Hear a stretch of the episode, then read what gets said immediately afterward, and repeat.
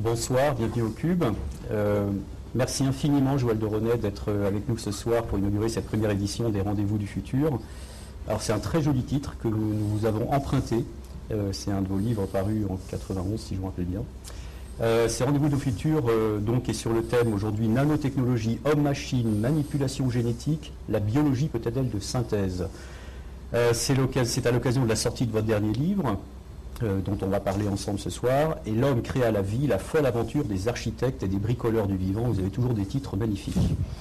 Euh, comprendre le monde qui vient, encore un autre de vos titres, euh, eh ben, c'est le but de ces rendez-vous au Cube qui s'inscrivent on ne peut mieux dans le programme des événements sur les, six mois de programmation actuelle et qui sont conçus cette année autour du thème Que serons-nous demain?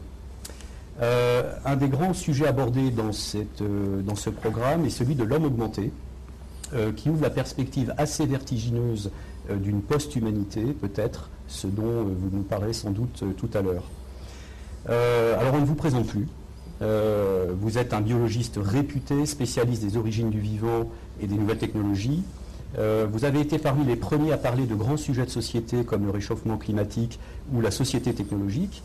Euh, vous êtes président de Biotics International, peut-être vous nous en direz deux mots tout à l'heure, conseiller de la présidence d'Universcience, qui regroupe depuis, je crois, le mois de janvier la Cité des Sciences et le Palais de la Découverte. Vous avez été également chercheur au réputé MIT euh, et avez écrit des ouvrages qui font référence dans le monde entier.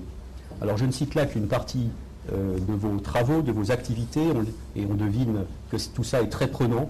Aussi, je vous remercie à nouveau très chaleureusement d'avoir accepté de vous rendre ici de partager un peu de votre temps euh, pour euh, ce premier rendez-vous. Alors je rappelle que ces rendez-vous du futur sont diffusés en direct sur plusieurs sites internet et réseaux sociaux et qu'ils sont donc co-organisés avec les sociétés Un de chat, Triple C et J2D qui sont avec nous ce soir, entre autres derrière nous. et je les remercie très chaleureusement pour leur association à ce cycle de rencontres. C'est donc en réalité un public nombreux euh, qui va euh, participer ce soir, qui va vous écouter, Joël de Ronet, public à la fois dans la salle et sur les réseaux. Et euh, je salue et remercie de loin toutes celles et ceux qui vont virtuellement se joindre à nous, qui nous ont rejoints et qui pourront s'exprimer, vous poser des questions tout à l'heure. Alors Joël de Ronet, c'est Jean-Pierre Alix qui va avoir le plaisir de vous cuisiner en premier pendant une petite demi-heure avant de laisser la parole aux internautes. Alors moi, j'aurai euh, notamment euh, la, difficile tâche de trier des questions venant des internautes et de les répercuter. Alors je crois que vous connaissez bien tous les deux. Euh, néanmoins, pour le, public, je précise que Jean-Pierre Alix est responsable du projet Sciences-Société auprès de la présidence du CNRS. il mène différents projets liés au domaine scientifique et à sa valorisation.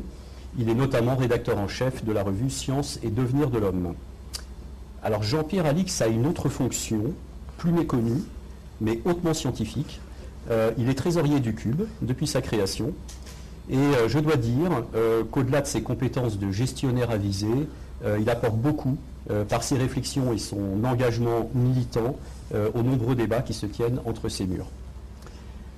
Voilà, juste un dernier petit mot pour dire que nous devrions avoir en cours de route la visite d'André Santini, euh, qui a tenu absolument à venir vous saluer, Joël de René, ainsi que le public de, euh, de ce premier rendez-vous du futur. Euh, merci à nouveau Joël de René, merci à toutes et à tous. Jean-Pierre, je te cède le micro, il est à toi. Merci, quel plaisir de retrouver Joël de René. Nous avons eu à de nombreuses reprises des discussions philosophiques sur le, futur, le progrès, la science, et je pense qu'on va renouer ce soir avec cela. Alors, euh, ce qui est intéressant avec Joël Deronet, c'est qu'il ne reste pas confiné à ce que fait la science. Il s'intéresse aussi à ce qu'elle fait en dehors des laboratoires, c'est-à-dire aux effets qu'elle aura, ou qu'elle peut avoir, parce que rien n'est jamais fait à l'avance, euh, sur les transformations de nos sociétés. Par conséquent, il nous parle de science, mais en même temps, il nous parle de mythes. Et le titre du livre nous ramène évidemment au mythe biblique, puisque c'est une euh, imitation d'une autre euh, citation qui est donc Dieu créa la femme. Rappelez-vous les débuts de la Bible pour ceux qui l'ont lu. Et voilà que l'homme crée la vie, c'est-à-dire l'homme et la femme et tous les autres êtres vivants. Donc, euh, je, me souviens, mon cher Joël, que quand les hommes ont quitté les dieux, parce qu'ils s'étaient fâchés, je ne veux pas revenir sur ce, mythe en détail, c'est là que les ennuis ont commencé. Alors, est-ce qu'avec ce titre, très ambitieux, très futuriste, euh, comme tu l'as toujours été, est-ce que ce n'est pas le début des ennuis pour nous? Si, ça peut absolument être le début des ennuis. D'ailleurs, le sous-titre architecte ou bricoleur du vivant laisse entendre qu'entre nos mains, on a un pouvoir extraordinaire de démurge, en quelque sorte, de pouvoir contrôler l'évolution darwinienne qui s'est faite euh, un peu au hasard par les sélections naturelles, les mutations. Et en même temps, on est des bricoleurs et peut-être des apprentis sorciers. Alors pourquoi j'ai choisi ce thème D'abord, il faut rappeler un peu ce que c'est que la biologie de synthèse. J'ai choisi ce thème parce que, comme vous le savez, je suis depuis longtemps un observateur de la biologie. J'ai écrit les origines de la vie, j'ai écrit euh, l'avenir du vivant, j'ai écrit une vie en plus sur le vieillissement. Donc tous ces sujets m'intéressent. Et après le génie génétique des années 80, après le, clonage, les OGM dont on a beaucoup beaucoup parlé, euh, j'ai vu arriver progressivement avec les cellules embryonnaires on pourra aussi en parler, rappeler ce que c'est, la possibilité de créer de la vie, de créer de la vie. Alors rappelons ce que c'est que la biologie de synthèse, c'est la possibilité de créer des organismes qui n'existent pas dans la nature. Ça semble de la science-fiction, mais c'est déjà en partie fait. La, chimie de synthèse euh, nous a permis de vivre dans le monde dans lequel nous vivons aujourd'hui. Sans la chimie de synthèse, il y avait avant que des matériaux naturels, du bois, du cuir, de la corne, du chanvre, et puis on a inventé les matériaux de synthèse qui sont tout autour de nous. Eh bien, la biologie de synthèse ouvre une nouvelle voie aussi à la fois prometteuse et inquiétante sur la possibilité de créer ou de reprogrammer le vivant. Alors je termine. Euh, aujourd'hui, on n'a pas créé de nouveau, à partir de produits chimiques inertes, un organisme vivant qui s'autoproduit. Certes, on a deux voies. On a une voie qui consiste à vider un organisme vivant très simple de tout ce qu'il contient, de réintroduire dedans des produits inertes et de le reprogrammer avec un logiciel qui est de l'ADN, mais de l'ADN fabriqué à la machine, c'est-à-dire de l'ADN synthétique fabriqué avec euh, une machine qui synthétise l'ADN dans un tube qu'on met dans un organisme vivant et qui fonctionne comme un programme. Donc ça, c'est une première étape. Et la seconde, c'est de partir de zéro, c'est de construire depuis le bas, à partir de produits inertes, un système capable de se reproduire et d'assimiler l'énergie extérieure. Voilà un peu où on en est aujourd'hui. Et je décris des jeunes qui s'appellent les biohackers, des biobricoleurs, qui en sont déjà au stade de fabriquer des organismes autoreproducteurs. Oui, euh, est-ce que tu peux nous préciser quelques mots qui sont bien connus des scientifiques et peut-être pas suffisamment du public et qui nous montrent où en est le front de la biologie? Peut-être pas la totalité du front, mais deux ou trois choses tout à fait importantes. Euh, Alors, le front de la biologie, c'est. Quelle est la différence entre la vie telle qu'elle est, par exemple, et la façon dont les scientifiques la regardent?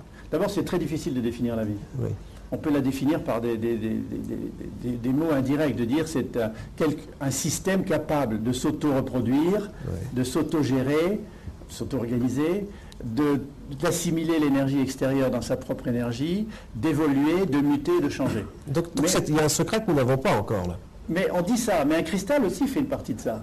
Euh, un, virus, un virus informatique, euh, il, infecte un, organisme qui est un ordinateur, il se reproduit, il évolue, il mute. Bon, est-ce qu'il est vivant?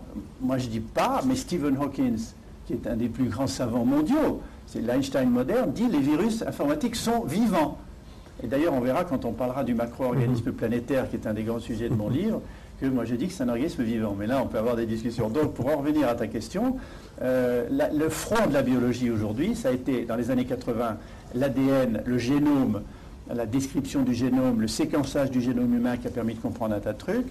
Le, seconde étape, ça a été le protéome, les protéines fabriquées par les gènes. Ensuite, les glycomes, tous les, sucres qui permettent les interconnexions des cellules entre elles. Et maintenant, le grand, grand, grand sujet de la biologie moderne, ça s'appelle l'épigénétique. L'épigénétique, épigénèse, ça veut dire ce qui contrôle l'expression des gènes. Comment les gènes sont amplifiés, diminués ou rendus silencieux tenez-vous bien, par le comportement humain ou animal, ou végétal d'ailleurs, mais le comportement humain par la nutrition, l'exercice, le management du stress, le plaisir et le réseau social, les cinq combinés entre eux dans un effet synergie, influence les gènes. Alors ça, c'est la découverte des cinq dernières années.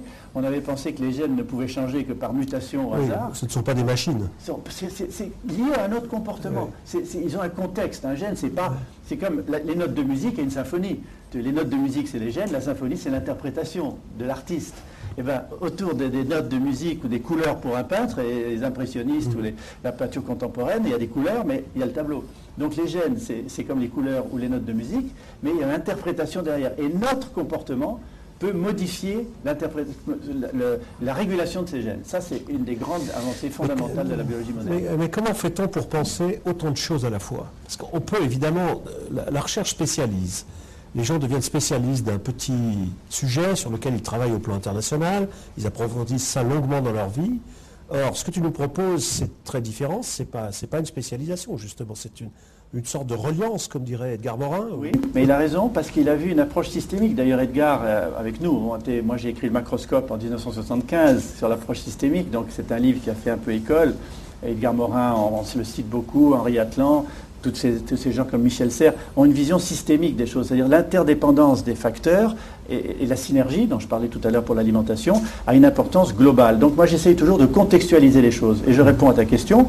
Comment fait-on pour, au lieu de suivre des filières de plus en plus pointues, arriver à faire des synthèses? On y arrive par les réseaux, les moteurs de recherche, l'Internet, les lectures et surtout une approche pluridisciplinaire qui fait que, par exemple, entre la biologie, l'économie et l'écologie, en trois disciplines complexes, la biologie, l'écologie et l'économie, il y a des tas de mécanismes communs que la cybernétique a très bien décrit, les feedbacks, pour ne pas rentrer dans les détails, les rétroactions, les régulations, les QI-finalités, c'est marche en économie, ça marche en écologie et ça marche en biologie.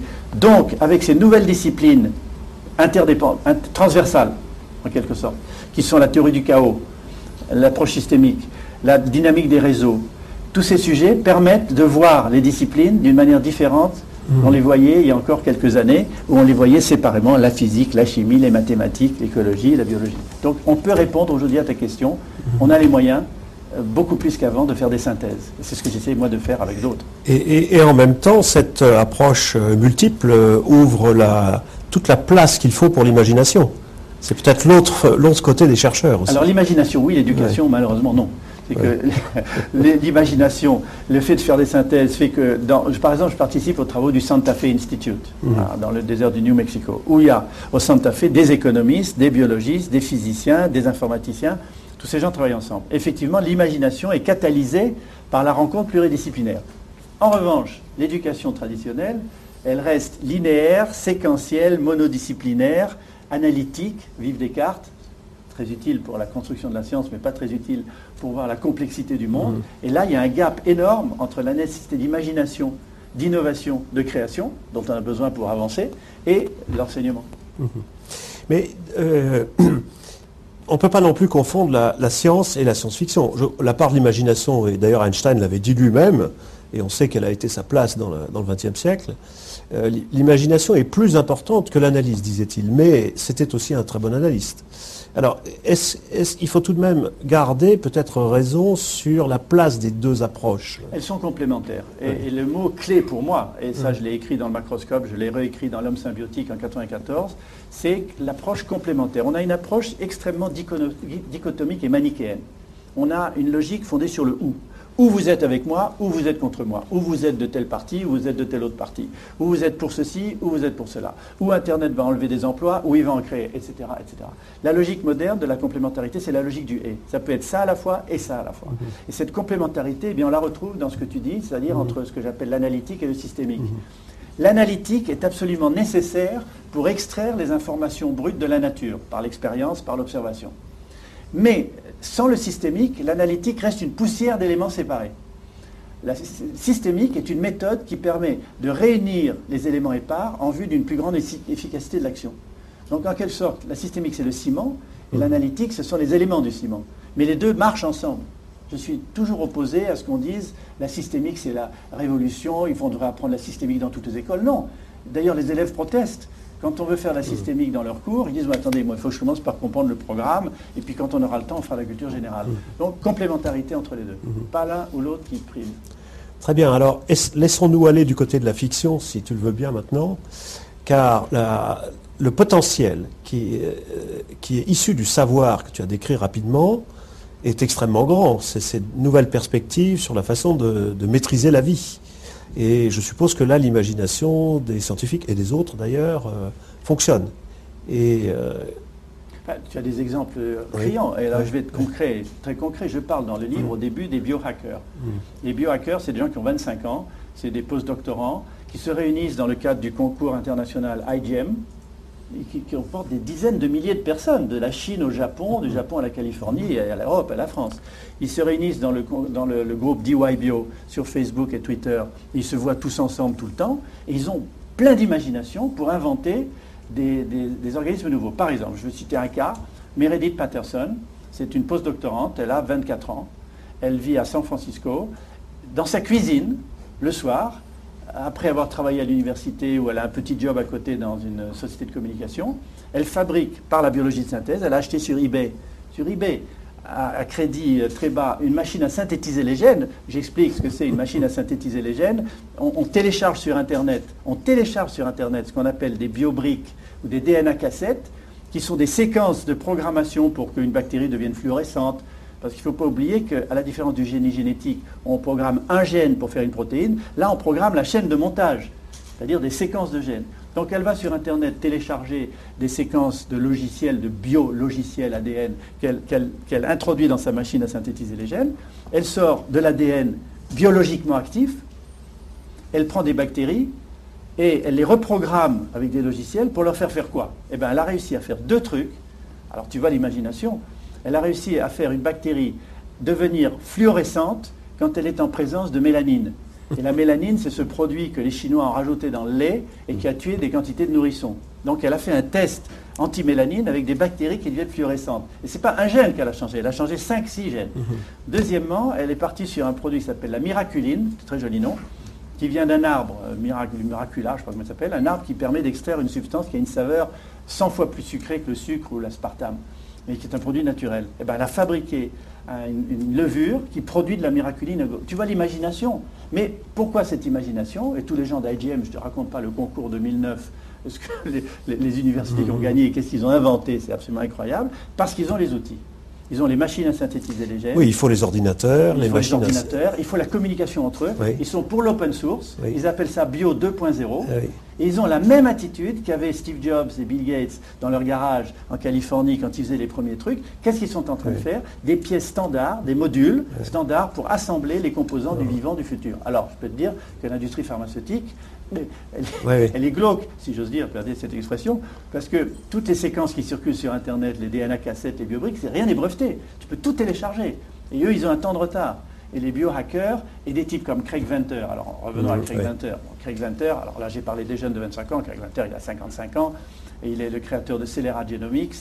Il a gagné des, des milliards de dollars en revendant sa boîte. Et maintenant, il est sur des sujets de biologie de synthèse hallucinants.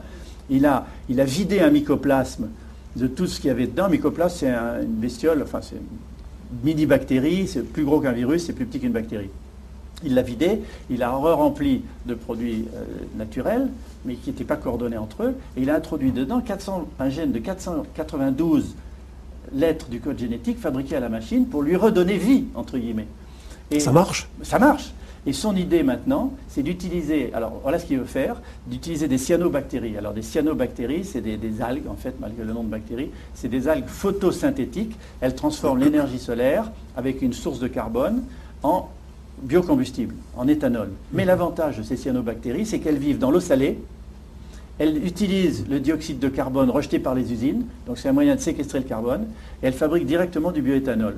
Eh bien lui, il les modifie par biologie de synthèse, Craig Venter, pour leur faire hyper-produire du bioéthanol et de l'hydrogène. Tantôt, il a une souche qui fait du bioéthanol à gogo pour les voitures, tantôt il a une souche qui fait de l'hydrogène pour les piles à combustible. Donc, imagination, Craig Venter, 55 ans, biohacker, 25 ans. Et tout ça fonctionne aussi grâce à l'Internet. Tout ça ne fonctionne Sans que, Internet, Tout ça ne fonctionne que grâce à Internet Oui. et ne fonctionne que grâce aux gros ordinateurs qui permettent de faire des séquençages à toute allure et de permettre les synthèses. Très bien. Alors là, tu nous as cité quelques exemples euh, attractifs, parce que tout le monde sait le problème que nous avons avec l'énergie, par exemple. Mais il y a aussi des possibilités de créer des... Crichton, dans son roman, euh, dit qu'à un moment donné, des, systèmes qu'on pense inertes pourraient se mettre à vivre, ou que des parties vivantes de systèmes, absorbant des éléments de leur environnement, pourraient se mettre à se recomposer. Et, donc, ça, c'est le, scénario noir. Catastrophe. Alors, je me suis dit que dans ce livre, il fallait que je fasse du Michael, Michael Crichton revu par Joël de René. Et avec Fabrice, qui, a pas mal contribué sur des scénarios que je lui ai donnés à aller faire de la recherche dessus, j'ai écrit six scénarios catastrophes. Six scénarios catastrophes qui sont dans le livre. Alors, je vais en décrire deux mhm. sur les scénarios catastrophes. Le premier, ça se passe à Bordeaux. Et ça se passe en 2018 ou 2022. C'est un journal genre Agoravox. J'ai créé un journal citoyen qui, fait son papier là-dessus. Les maisons du port de Bordeaux s'écroulent les unes après les autres. Et les tonneaux libèrent leur vin dans le port.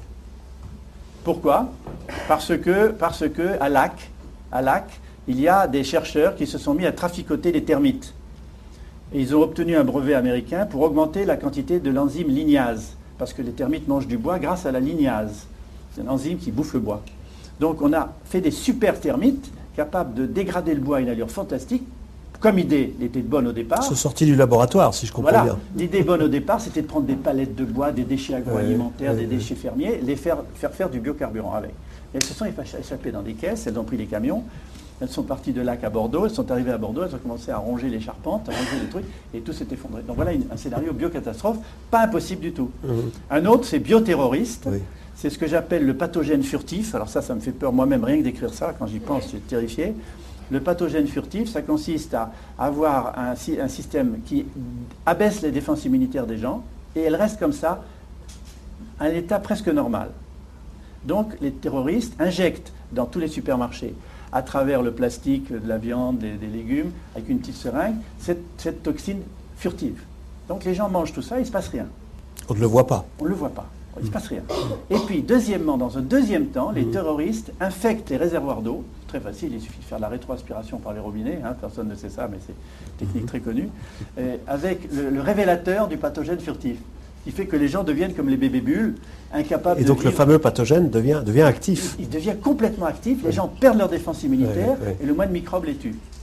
Donc c'est pas très drôle ce que je raconte, mais je montre dans ce livre qu'il y a à la fois des avantages contre le cancer, le vieillissement, des quantités d'effets positifs, mais des effets catastrophiques aussi. Si on laisse s'échapper ce genre de bestioles ou ne fait pas attention à la réglementation internationale. Et donc ça nous amène tout naturellement vers l'éthique. C'est-à-dire l'éthique, qu'est-ce que c'est? Parfois on confond ce mot avec celui de morale.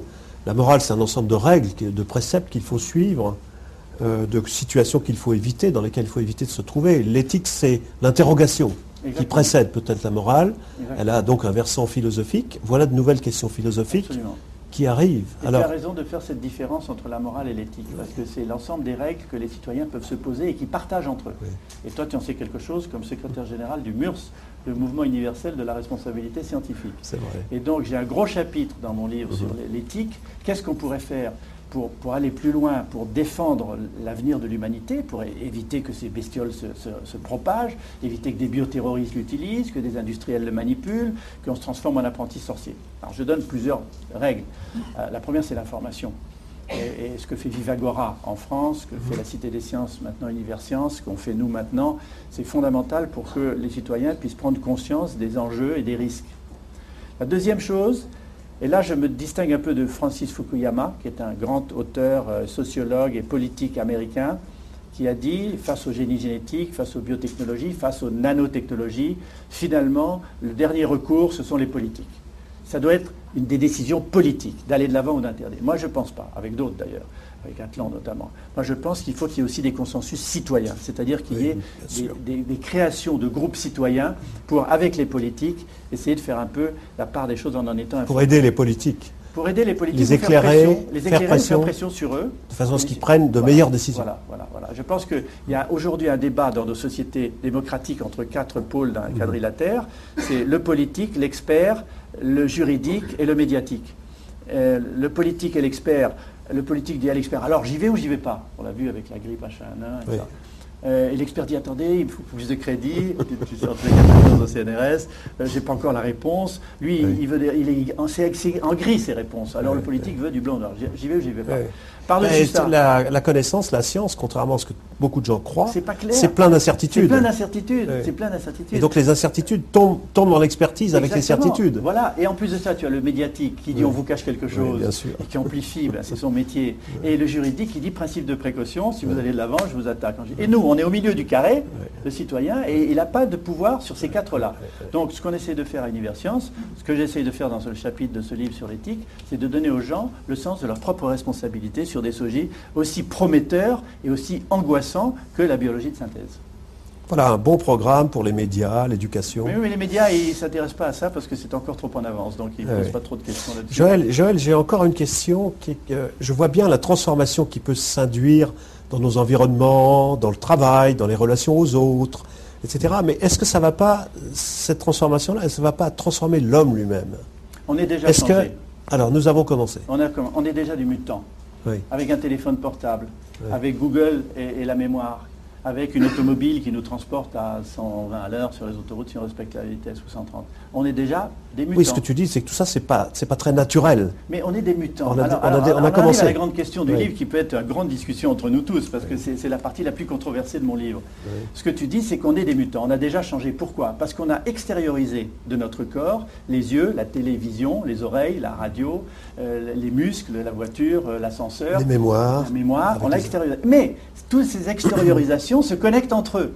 Ça, crée l'Internet, le système symbiotique, le système de relations. Entre... Et moi, je dis depuis des années, dans, dans l'homme symbiotique et maintenant dans ce livre, que nous sommes en train de construire de l'intérieur, en tant que cellule vivante, 6,5 milliards pour le moment, un macro-organisme planétaire. J'appelle le MOP, le macro-organisme planétaire.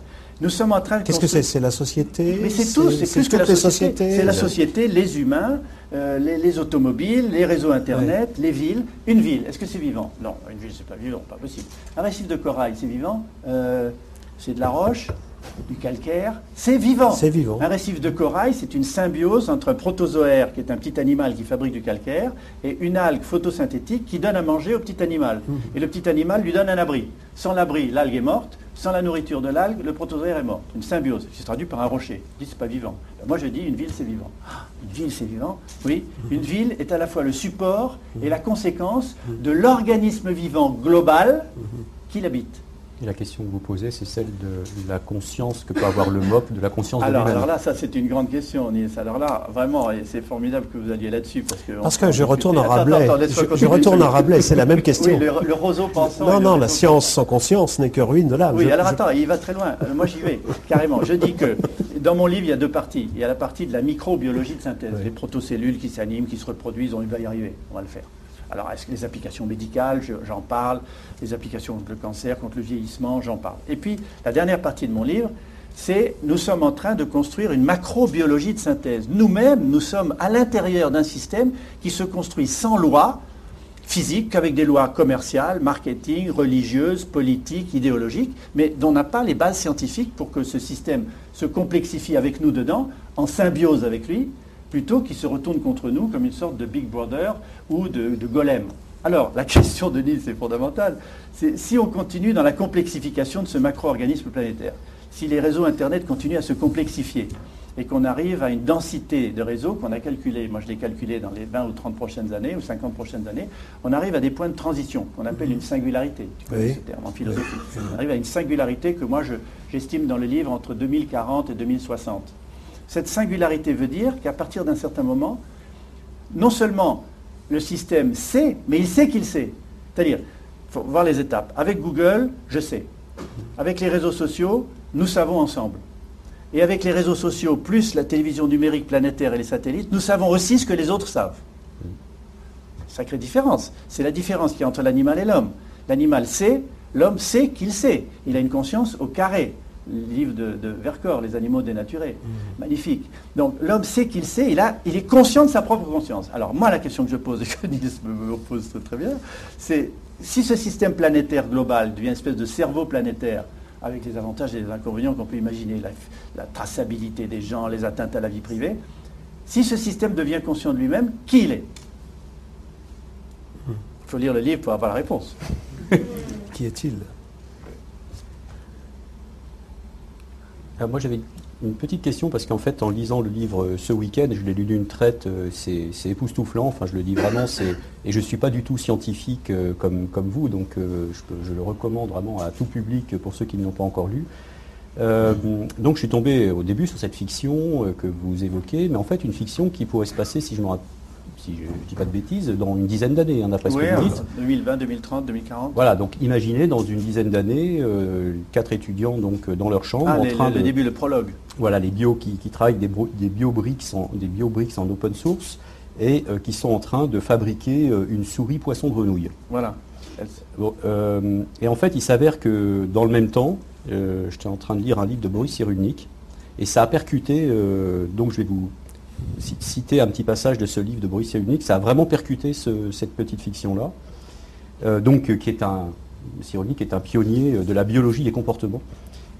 Et alors je le cite, c'est la première fois dans l'histoire de l'homme que nous sommes capables de découvrir et de comprendre les mondes mentaux des animaux.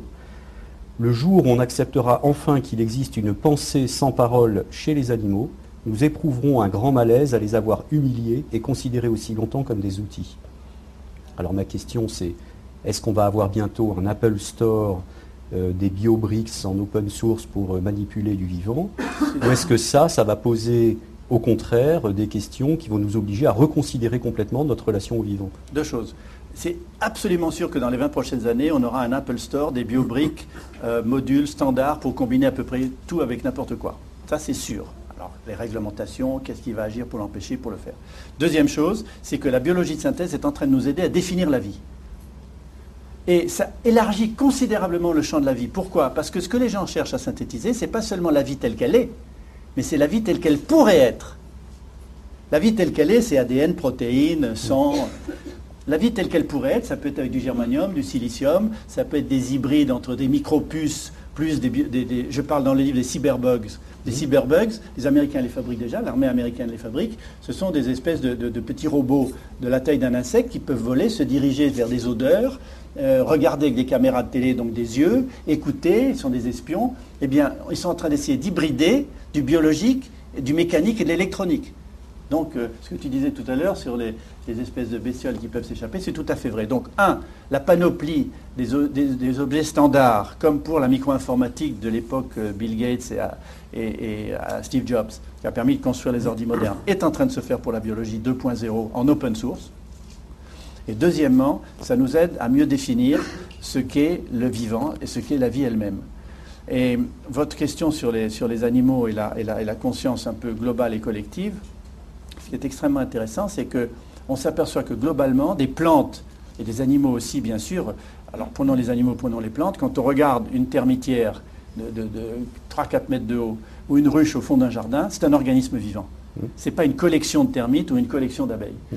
C'est un organisme vivant, qui sont des cellules indépendantes, mais elles sécrètent des hormones, des phéromones. Qui a donc des règles supérieures aux règles des Et C'est ce que individus. je dis pour le, c'est ce que je dis pour le MOP. C'est exactement ce que je dis pour le macroorganisme RNA. On est rentré dans cette logique-là, mais sans comprendre ce qu'on fait. Et moi, j'essaye en tant que scientifique d'apporter des règles physiques, chimiques, nanotechnologiques, cybernétiques, pour dire essayons au moins de comprendre où on va, pour éviter que ce système se retourne contre nous. Et les plantes. Les plantes, eh bien, quand les, antilopes en Afrique commencent à manger les feuilles basses d'un certain arbre, cet arbre automatiquement génère des, des- des terpènes, bon, je ne vais Oui. pas rentrer dans les détails, des produits chimiques qui sont Oui. émis dans l'air, qui vont vers d'autres arbres, ils les captent et ils changent, ça c'est de l'épigénèse pure, changent les- le comportement de certains gènes Oui. qui vont se mettre à hyperfabriquer des poisons. Pour Et les antilopes. Pour les, pour les- ça les tue pas, mais c'est tellement mauvais qu'ils arrêtent d'en Ouais, bouffer. tout à fait. Donc, Et quand euh, ils sont pris dans un parc d'élevage, par exemple, ils ne peuvent pas aller manger ailleurs, ils meurent. Voilà, voilà, voilà. Donc les, les plantes réagissent globalement, les abeilles réagissent globalement, les termites, pourquoi pas les humains? Alors les humains réagissent globalement, on a une conscience collective, ça tout le monde maintenant le sait, Jung l'a dit le premier, avec la télévision en temps réel, avec Internet, Facebook, Twitter, ceux qui tweetent en ce moment, il y a une espèce de... Mais il y a une grande différence entre la conscience collective, la co-conscience collective, nous savons que nous savons, et la co-conscience collective réfléchie. Et est-ce que le, le système financier mondial, c'est pas une espèce de mob fou, euh, un espèce de, de- d'a- d'avatar, de mob fou. Oui, ce que Non, je veux mais dire. si le système financier mondial, la bourse, il y a regarder la bourse, comment elle fonctionne. Euh, elle a des, on dit euh, l'humeur de la bourse, elle a des crises, euh, elle va mal, elle va bien. Euh, Internet peut être schizophrène. Donc, sans faire des analogies biologiques dangereuses, attention, on, on est dans une, dans une situation quasi biologique euh, euh, qui est en train de se créer sous nos yeux. Sans Alors, sache ce qu'on fait. Et Euh, je voudrais te poser maintenant la, la question qui est le contraire du titre que tu as choisi, puisque tu as Et l'homme créé à la vie. Est-ce que tout ça, ça peut s'arrêter? Faut-il arrêter? Non, parce que la question que je pose aussi, c'est est-ce qu'on est-ce- va pas trop loin? Est-ce qu'on ne devrait pas arrêter Oui, est-ce que le ça de système n'est pas en train de produire ses propres poisons? Peut-être. Peut-être. Mais c'est peut-être aussi, peut-être, peut-être il peut s'arrêter tout seul en produisant ses propres poisons, ou peut-être que les hommes vont décider qu'il ne faut pas aller plus loin sur ce truc-là. Ou Peut-être que Gaïa va décider que les hommes Alors, sont alors Gaïa. Gaïa, je rappelle, Gaïa, c'est la vision globale de la planète Terre en tant que système cybernétique autorégulé. C'est pas une vie propre, mais c'est un système qui se régule et qui a son propre égoïsme. Je veux dire, si on continue à réchauffer la planète, on risque d'avoir sur l'Europe, par exemple, avec le déplacement du Gulf Stream, un été, un hiver euh, à 10-12 degrés, comme ce qu'on a eu là depuis trois mois, 10-12 degrés constant. Et Gaïa s'en fout, elle. Ça, ça- annihile le tourisme, c'est pas bon pour l'agriculture, mais Gaïa a décidé d'établir, enfin a décidé entre guillemets, cet, équilibre pour elle, si j'ose m'exprimer ainsi. Alors, j'ai une, euh, une dure tâche, là, c'est que... Sélectionner les questions. Alors, déjà, euh, de permettre au, au public de réagir. Je pense qu'il y a certainement des questions euh, dans la salle, et puis on prendra aussi des questions des internautes. Est-ce que euh, certaines personnes souhaiteraient réagir? Il y a un micro qui va circuler. Ah, une main qui se lève. Ah oui, il faut peut-être allumer le micro. Et il ne marche pas. Non, on ne vous entend pas. Est-ce que... Voilà. Ma question est peut-être un peu en marge, mais quoique. Euh, euh, le journaliste Rémi Sussan euh, nous a rappelé dernière- que dernièrement, euh, James Lovelock s'était rallié à l'hypothèse euh, de la géo-ingénierie. Oui. Il y, y a un géologue, dont je ne me souviens plus le nom, qui a écrit Terre, je crois, qui est spécialiste des, des, euh, de la fabrication des, des roches par les bactéries. Lui, il est plutôt sceptique. euh. Qu'est-ce que vous en pensez, vous, de cette Les roches dans les géo-ingénierie bactéries Non, non, non, les bactéries ont fabriqué. Je ne me souviens plus le nom, C'est un, Hollandais ou quelqu'un. La bioremédiation Oui, c'est vrai. C'est ça? La bioremédiation c'est Quelle, la question? Ouais, La c'est... question, c'est est-ce que je crois à la possibilité des bactéries Non, non, c'est pas ça. est-ce que, que, que pensez-vous de, de cette géo-ingénierie? Comment? Que pensez-vous de la géo-ingénierie, euh, c'est-à-dire la- Est-ce que le vivant fabrique les roches? Oui. Oui, bien sûr. Est-ce que le vivant fabrique des roches de calcaire C'est une Non, roche Est-ce que vous, vous croyez à la géo-ingénierie Est-ce que vous À la géo-ingénierie. Ah Alors ça, c'est une question très, très difficile et intéressante. La géo-ingénierie veut dire de... C'est une macro-ingénierie, en quelque sorte. hein. C'est de modifier les équilibres euh, sur la Terre pour produire ceci plutôt que cela. Alors, par exemple, il y a un, un phénomène qui a été très décrit dans la presse, c'est d'ensemencer les océans avec du sulfate de fer pour favoriser la croissance du plancton. Et le plancton, qui est un formidable absorbeur de CO2, permettrait de diminuer le- l'excès de carbone dans l'atmosphère. Euh, Bon, mais ça, on ne sait pas trop ce qu'on fait. Autre truc de macro-ingénierie, c'est le grand projet Desert Sol, Desert Sol que- sur lequel l'Europe est en train de s'engager en ce moment. C'est de créer en Libye, en Algérie, en Tunisie et dans le désert du Sahara des, formidables zones de captage solaire pour fabriquer de, l'hydrogène par électrolyse de l'eau et envoyer cet hydrogène euh, en Europe pour faire des piles à combustible et faire marcher des voitures électriques. C'est un projet gigantesque qui, est- voté. Est-ce que ça ne va pas changer l'écologie locale? Euh, Donc la macro-ingénierie, c'est un très beau concept, mais on ne sait pas trop où on va, on ne sait pas trop ce qu'on fait, et je pense qu'il faut analyser en petit, de manière très prudente, avant de se lancer dans des projets comme ça. Madame, vous aviez une question tout à l'heure, non? Vous voyez? Non? J'ai cru que vous étiez en train de... Oui, le système Terre est, est si complexe que quand on touche une variable, on ne sait pas exactement quelles sont toutes les économie, répercussions. hein. Voilà. Et donc on prend un risque qu'on ne sait même pas qualifier Voilà, et mesurer. absolument. Donc il faut Bon, être il y a très une prudent. idée aussi de mettre des, des- par exemple, une autre idée, c'est le, le solaire spatial, de mettre des satellites qui captent l'énergie solaire avec des immenses panneaux rétra- rétractables et qui l'envoient en micro-ondes sur la Terre, sauf que cette micro-onde est tellement concentrée que certes, elle va pouvoir produire de l'énergie sur la Terre, mais en même temps, si tu as des oiseaux, des vols d'oiseaux ou des avions sur le trajet de la micro-ondes, tu les grilles.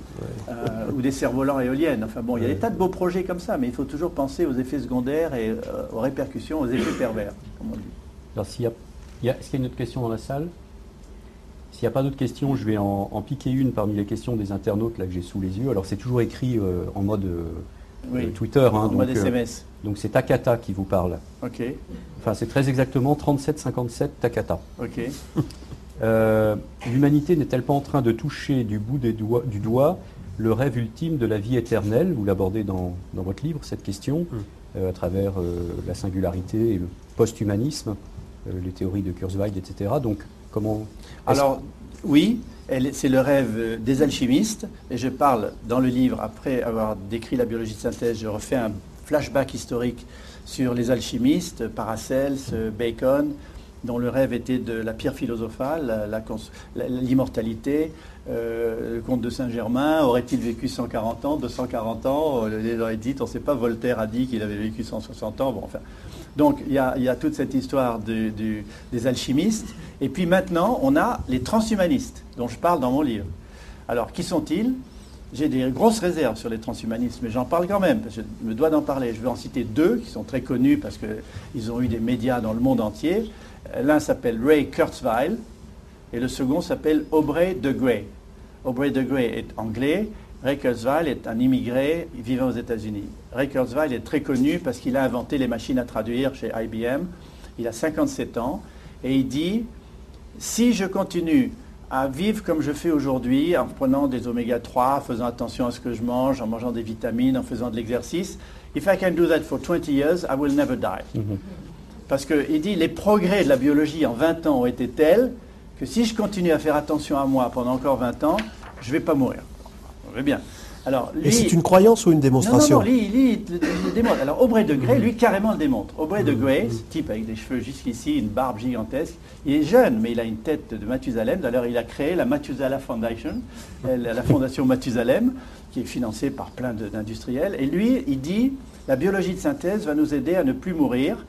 L'immortalité est à la portée de notre main, parce que comme un avion moderne est à 20 ans, mais chaque pièce qui ne va pas, elle est remplacée, et l'avion est complètement moderne et vérifié tout le temps, ben, notre corps, on va faire une maintenance permanente du corps, et dès qu'il y a un organe qui sera un peu en défaut, on va le faire croître de l'intérieur par ce qu'on appelle l'ingénierie tissulaire, c'est-à-dire au lieu de faire des greffes comme la salamandre dont la queue et les pattes repoussent, on va faire repousser les organes de l'intérieur, et surtout la mitochondrie. Alors je rappelle pour ceux qui ne sauraient pas, la mitochondrie c'est la petite centrale énergétique qui nous permet de fonctionner. Sans la mitochondrie, on n'a pas d'énergie, on, meurt. Dans toutes nos cellules, il y a des mitochondries, des neurones, aux cellules du foie, aux cellules musculaires. La mitochondrie se nourrit de, de- plusieurs produits, des lipides, des acides aminés, mais des sucres. Mais la mitochondrie est très fragile parce qu'elle est très exposée à l'oxydation extérieure, aux fameux radicaux libres. Et elle a 17 gènes. On discute entre certains 19, d'autres disent 17. Disons 17 gènes propres à la mitochondrie. Parce que la mitochondrie est une ancienne bactérie qui est venue vivre en symbiose en squattant les cellules de l'origine. Et elle leur a apporté l'énergie. De même que les chloroplastes étaient des anciennes algues qui sont venues vivre en squattant des cellules et ça a permis la photosynthèse. Assez intéressant, la symbiose. Donc, les mitochondries, dit Aubrey de Grey, sont très fragiles, elles sont en première ligne sur l'oxydation, donc on va prendre les 17 gènes ou les plus importants et on va les mettre dans le noyau, à l'abri dans le noyau. Et dans ce cas-là, la mitochondrie sera plus fragile et on va vivre très longtemps. Donc il donne des tas de preuves et, et sa Mathusalem Foundation travaille sur des sujets comme ça. Les transhumanistes pensent que l'homme peut être immortel. Alors il y a beaucoup d'autres transhumanistes, j'en cite 4 ou 5 dans le bouquin, je donne des références à la fin. Moi ce que je reproche aux transhumanistes, c'est l'élitisme.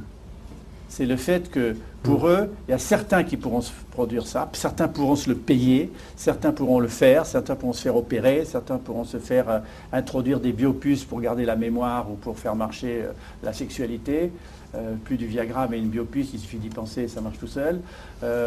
C'est les alphas, les gammas et les omégas, quoi, comme, comme, comme Aldous Huxley l'avait dit. Et moi, ça, moi, moi, je suis opposé à cette vision nietzschéenne du surhomme. Oui, mais en supposant d'ailleurs qu'on passe de l'élitisme à une certaine démocratisation du processus, euh, ça nous interdirait de nous reproduire, car il n'y aurait plus de place sur la Terre. D'abord, ça c'est une question. Ensuite, ça crée un conflit fantastique entre des vieux riches Ouais. et des jeunes, parce qu'ils vont accumuler du capital pendant des années et des années, et les intérêts, quand tu as 195 ans, ça, ça doit rapporter pas mal. Euh, des conflits de génération absolument impensables. Et puis, comme le dit, et, et comme le dit Hubert Reeves, c'est- Hubert Reeves qui le dit, mais il y a beaucoup de Laurent Notal aussi. Il y a le pas la nombre place d'atomes- pour l'imote. Le nombre d'atomes de l'univers est constant. Ouais. Le nombre d'atomes de l'univers est Ouais. constant. Certes, les étoiles en produisent tout le temps, mais elles-mêmes sont. Ouais.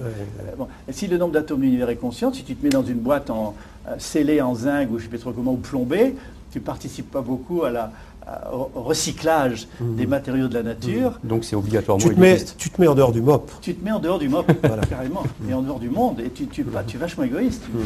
Tu ne remets pas tes atomes à la disposition de tous les autres organismes qui vont naître. Alors j'ai une question, enfin vous avez une question de 3059 salamandres. Le cerveau global est-il pour bientôt? Euh, C'est assez excitant de se dire qu'on pourra dans quelques années avoir accès en direct à toutes sortes d'infos. Alors je rappelle que vous avez écrit Le cerveau planétaire en 86, à peu près à deux ans d'écart avec, euh, dans un tout autre registre, William Gibson euh, qui écrivait Le neuromancien qu'a donné Matrix, donc ces visions extrêmement fortes, puissantes euh, d'un avenir avec une sorte de, de monde entièrement interconnecté en réseau, pour le meilleur ou pour le pire. Et j'en profite pour dire que Bernard Benamou, qui est le délégué aux usages de l'Internet du gouvernement, vient de nous rejoindre. Bernard, si tu veux t'avancer, c'est quand même un des spécialistes de la question. Donc s'il veut également euh, réagir à cette question de salamandre, C'est lui à qui on doit l'Internet mobile, les, noms, si, si, si, les, noms, des, sites pour les objets, parce qu'il a beaucoup milité pour que les objets aient un nom Internet et un domaine Internet. On a fait ensemble Culture Click, euh, qui permet de voir partout sur son iPhone ou son smartphone les lieux culturels autour de soi. Donc euh, merci d'être venu Bernard, c'est formidable. Non mais il faut que je réponde à la question. Attends, vais répondre à la question de Niels. Alors, Alors, quelle- la la, question, question- la question de la salamandre. Non, la question de la donc de c'était salamandre. le cerveau planétaire. Alors oui, on y est déjà. Le cerveau planétaire, il est complètement embryonnaire. L'Internet et sa densité d'aujourd'hui, surtout avec les réseaux sociaux, les grosses mémoires de recherche de type Google et bien les autres, l'Internet mobile. Rappelez-vous qu'il y a 5,5 milliards, 5,6 milliards de, de téléphones mobiles dans le monde. C'est-à-dire plus que de personnes connectées à Internet, c'est 2 milliards, plus que de télévisions et d'ordinateurs. Et en 2015, il y aura 3,5 milliards de smartphones. Donc, on est déjà en train de constituer une espèce de cerveau planétaire mobile qui aura presque plus de pouvoir que le cerveau planétaire connectable fixe à travers ça, premièrement. Donc, on y est déjà en train d'y rentrer. Et on va aller vers plus de, complexi- de complexification. Et donc, le système va commencer, ça c'est une de mes thèses, à se penser lui-même. Ça, c'est clair. L'autre l'autre partie de la question de Salamandre, c'est ça va être formidable, on va pouvoir se connecter tout le temps à tout. Non, moi je dis ça va être l'horreur. Parce que je pense que la connexion permanente tout le temps à tout est quelque chose qu'il va falloir filtrer, comme, comme d'être sur la liste rouge téléphonique, c'est-à-dire de se débrancher. Euh, on, on va dans un monde tellement branché que je, milite- je- je milite pour, pour un débranchement de temps en temps. C'est-à-dire, c'est à la volonté de ceux qui souhaiteront se brancher sur tous ces réseaux, même symbiotiques, je- je vais revenir là-dessus en terminant, euh, dans leur travail, dans leurs loisirs, dans leurs plaisirs, et pouvoir se débrancher, prendre du temps, de respirer, de perdre du temps en apparence, de ne pas être connecté, de ne pas avoir son, son Facebook, son Twitter, son BlackBerry sur soi, recevoir ses emails sur soi. Personnellement, moi, je me débranche. j'ai- pas de, je ne suis pas sur Facebook, je ne veux pas y être. J'ai j'ai un iPhone, mais je ne reçois pas mon mail sur mon iPhone. Je veux aller chercher mon mail devant mon ordi pour des raisons de, de discipline, de gestion de mon temps, etc. Donc, je crois qu'on va aller vers une nécessité de se débrancher de plus en plus. Mais alors, on va aller aussi vers ce que j'appelle le symbionette. Alors, j'ai lancé ça à TEDx Paris. TEDx Paris, c'est une grande manifestation où les gens parlent vraiment du futur en 12 minutes chacun avec un micro portable devant une estrade où il y a 750 ou 800 personnes devant vous. Donc j'ai parlé de ça à TEDx, vous pouvez aller me retrouver sur, euh, euh, euh, YouTube. Et j'ai lancé l'idée du symbionette. Et les gens tweetaient comme des fous en disant il est fou, il ne l'a pas déposé. D'ailleurs, à la fin de mon exposé, il y avait symbionette.org, symbionette.net, symbionette.com, c'était déjà tout déposé. Donc, m'en fiche. Pour moi, le symbionette, c'est le fait de pouvoir communiquer avec des environnements intelligents par le corps.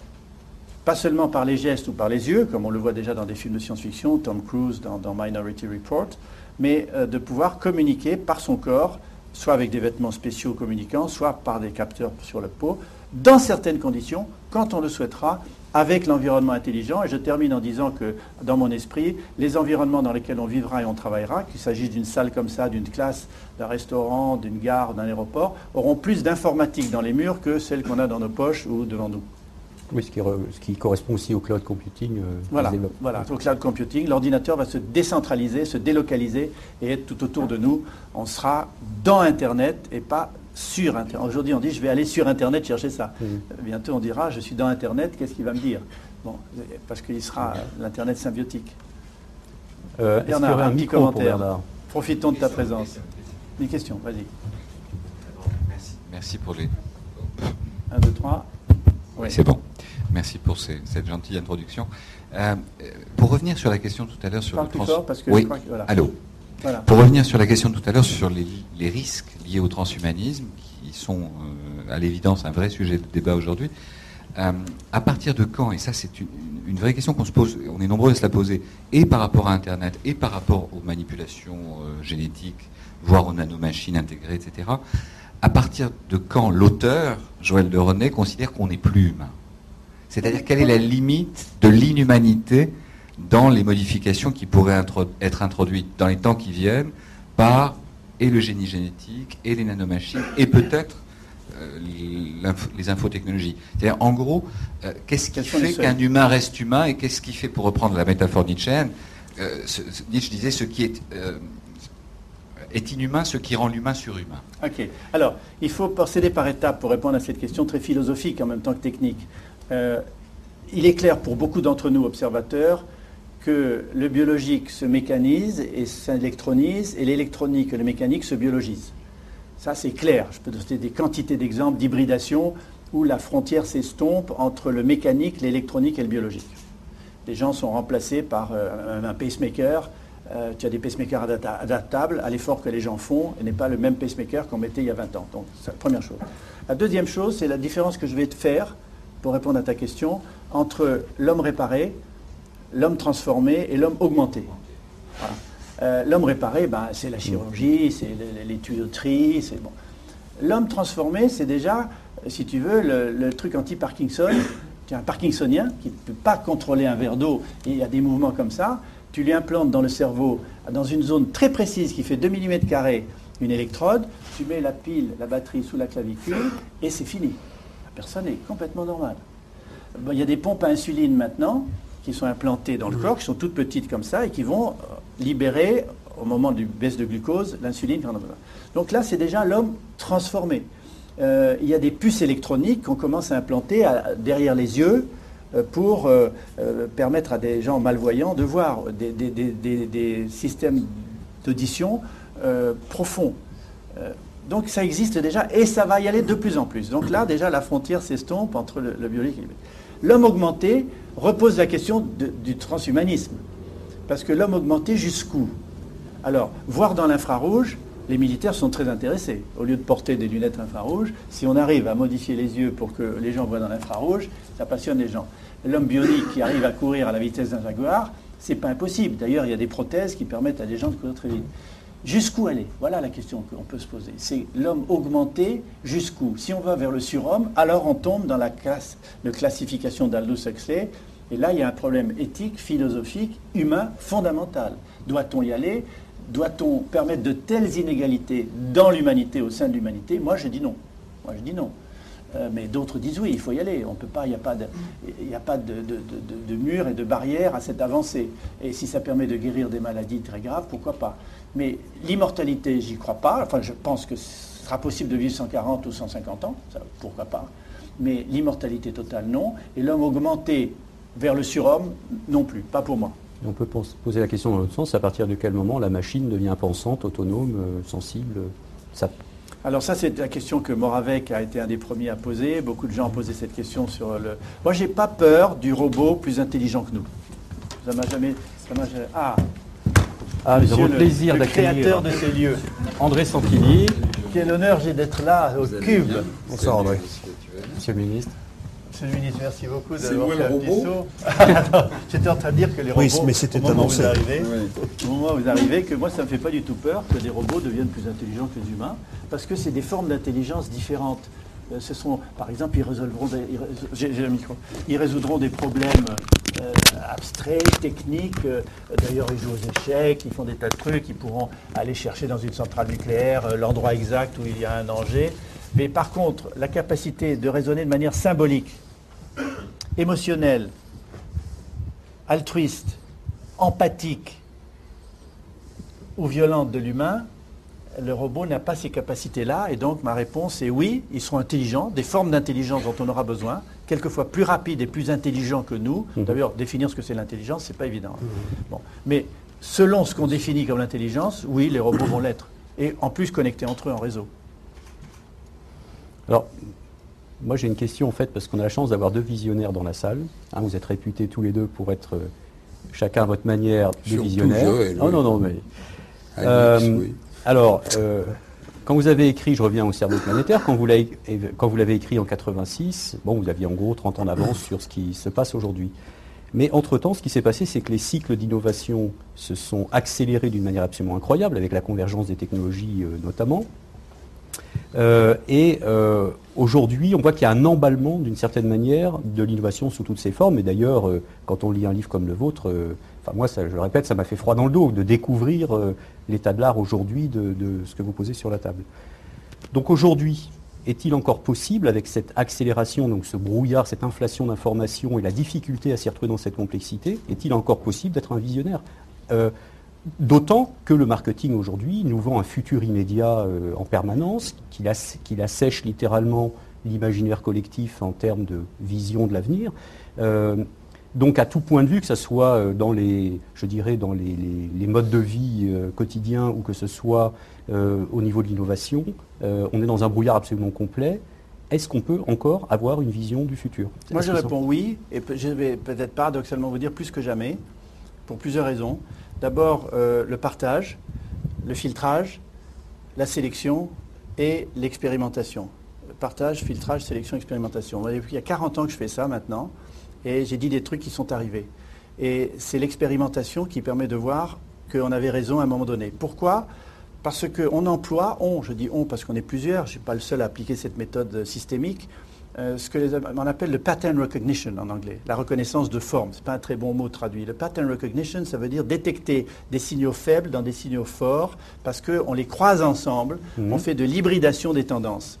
Ma méthode prospective, en fait, c'est une, méthode prospective systémique par analyse de tendances convergentes. Voilà comment je fais de visionnaire, c'est un peu grand mot, mais je suis prospectiviste, pas par extrapolation linéaire en disant ça s'est passé comme ça pendant 10 ans, ce que font beaucoup de prospectivistes traditionnels. Mhm. Ça s'est passé comme ça, donc dans les 10 prochaines années, ça va se passer comme ça. Non, il y a des accélérations, des inhibitions, des oscillations, et le seul moyen d'essayer d'être visionnaire, comme vous dites, moi je préfère dire prospectiviste, et de pas trop se tromper, c'est de faire de l'analyse systémique par, euh, de, la, de la prospective systémique par analyse de tendances convergentes. C'est-à-dire regarder les mariages des disciplines entre elles, faire des scénarios, regarder comment elles réagiraient si, de les tester dans la réalité et d'en recevoir des, informations en retour. Voilà comment ça fonctionne et je dis plus que jamais. Oui, mais en même temps, les, savants, les scientifiques euh, conservent une très haute cote dans l'opinion.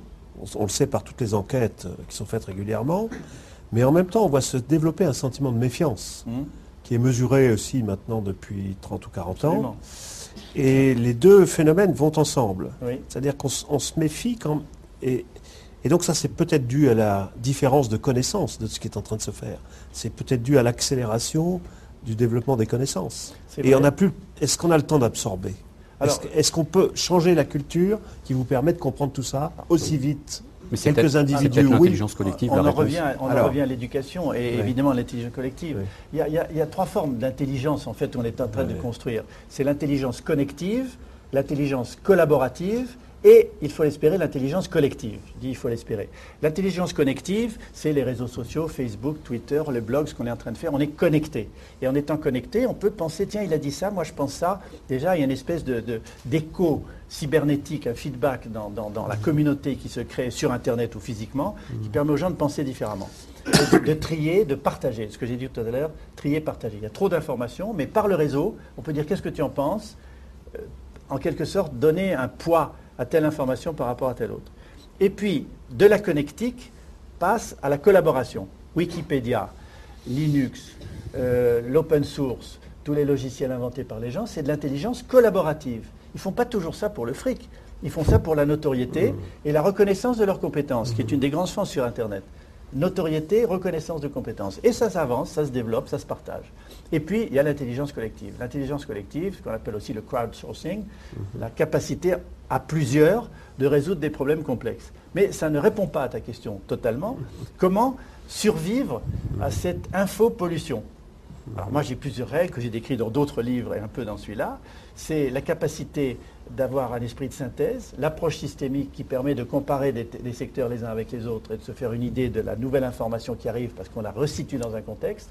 C'est un système de gestion du temps, mais extrêmement rigoureux. je peux en revenir là-dessus Jean-Louis Servan-Schreiber vient d'écrire un super petit bouquin qui s'appelle Trop vite. On a beaucoup discuté de ce livre ensemble.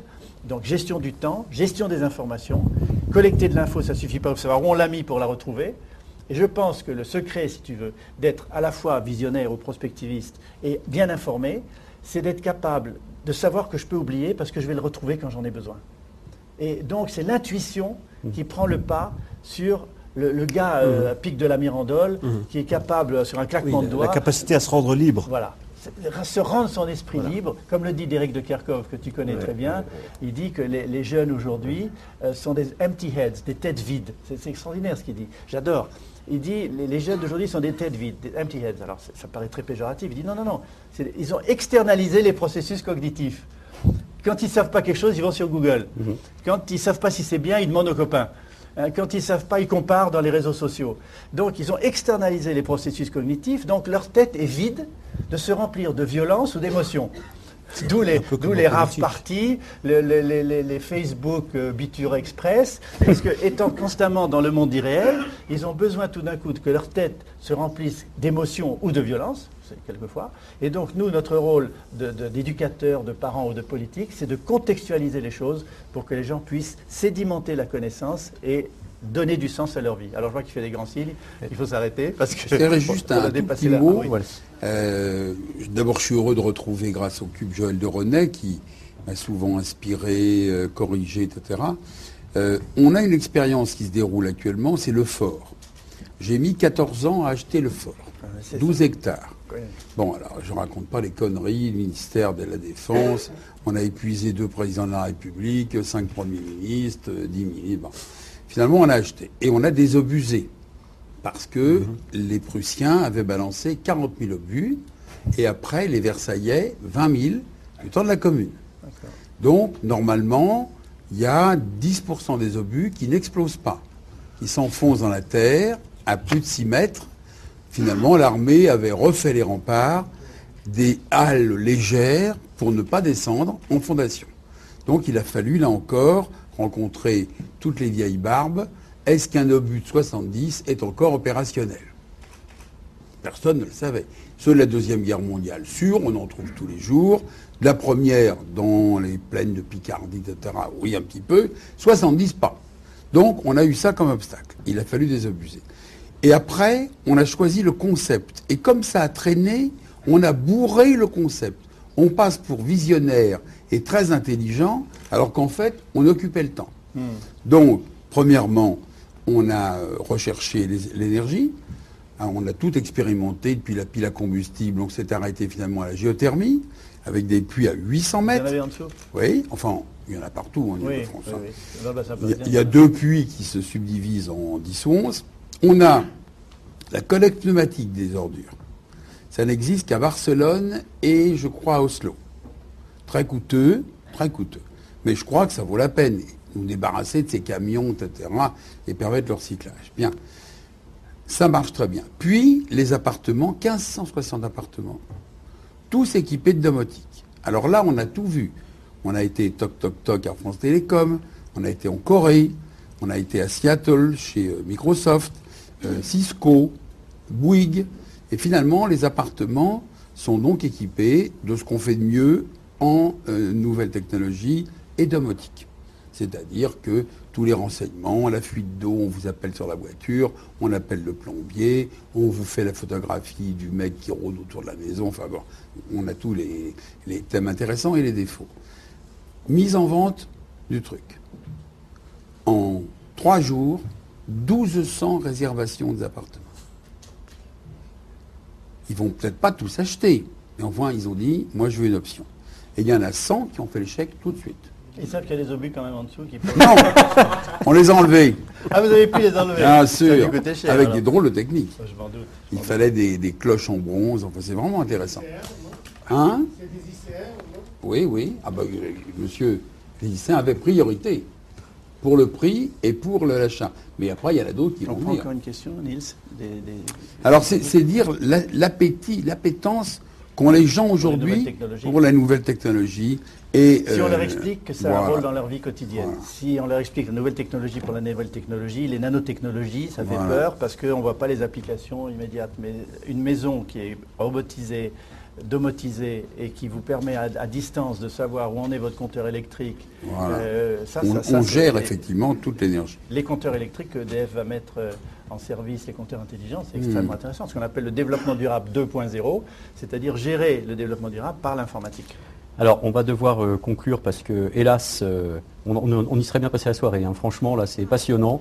Joël Doréné doit nous quitter, il a une obligation importante. Mais alors, je rappelle que ce cette première édition des Rendez-vous du futur euh, était donc également sur euh, Internet, sur plusieurs sites euh, donc diffusés en direct avec en chat vidéo avec les caméras, et également suivi sur des réseaux sociaux du type Twitter, Facebook, etc. Donc en fait, il y a beaucoup de monde. Il y en a, il y en a pas mal ici. Il y en a beaucoup qui suivent, qui ont suivi ça en direct. Et je, je redis que c'est grâce aussi au partenariat avec un, air de chat, c'est comme ça qu'on dit, euh, Triple C et J2D, qui sont trop derrière moi, euh, qu'on a pu réaliser cette très belle euh, opération. Et une fois de plus, je remercie très très très chaleureusement Joël Dronet de nous avoir, fait l'honneur et le plaisir d'inaugurer avec nous ces, rendez-vous du futur. je rappelle que c'est le titre d'un de ses livres. Et André Santini, merci beaucoup aussi d'être passé nous voir. Et j'espère que vous reviendrez à la deuxième édition.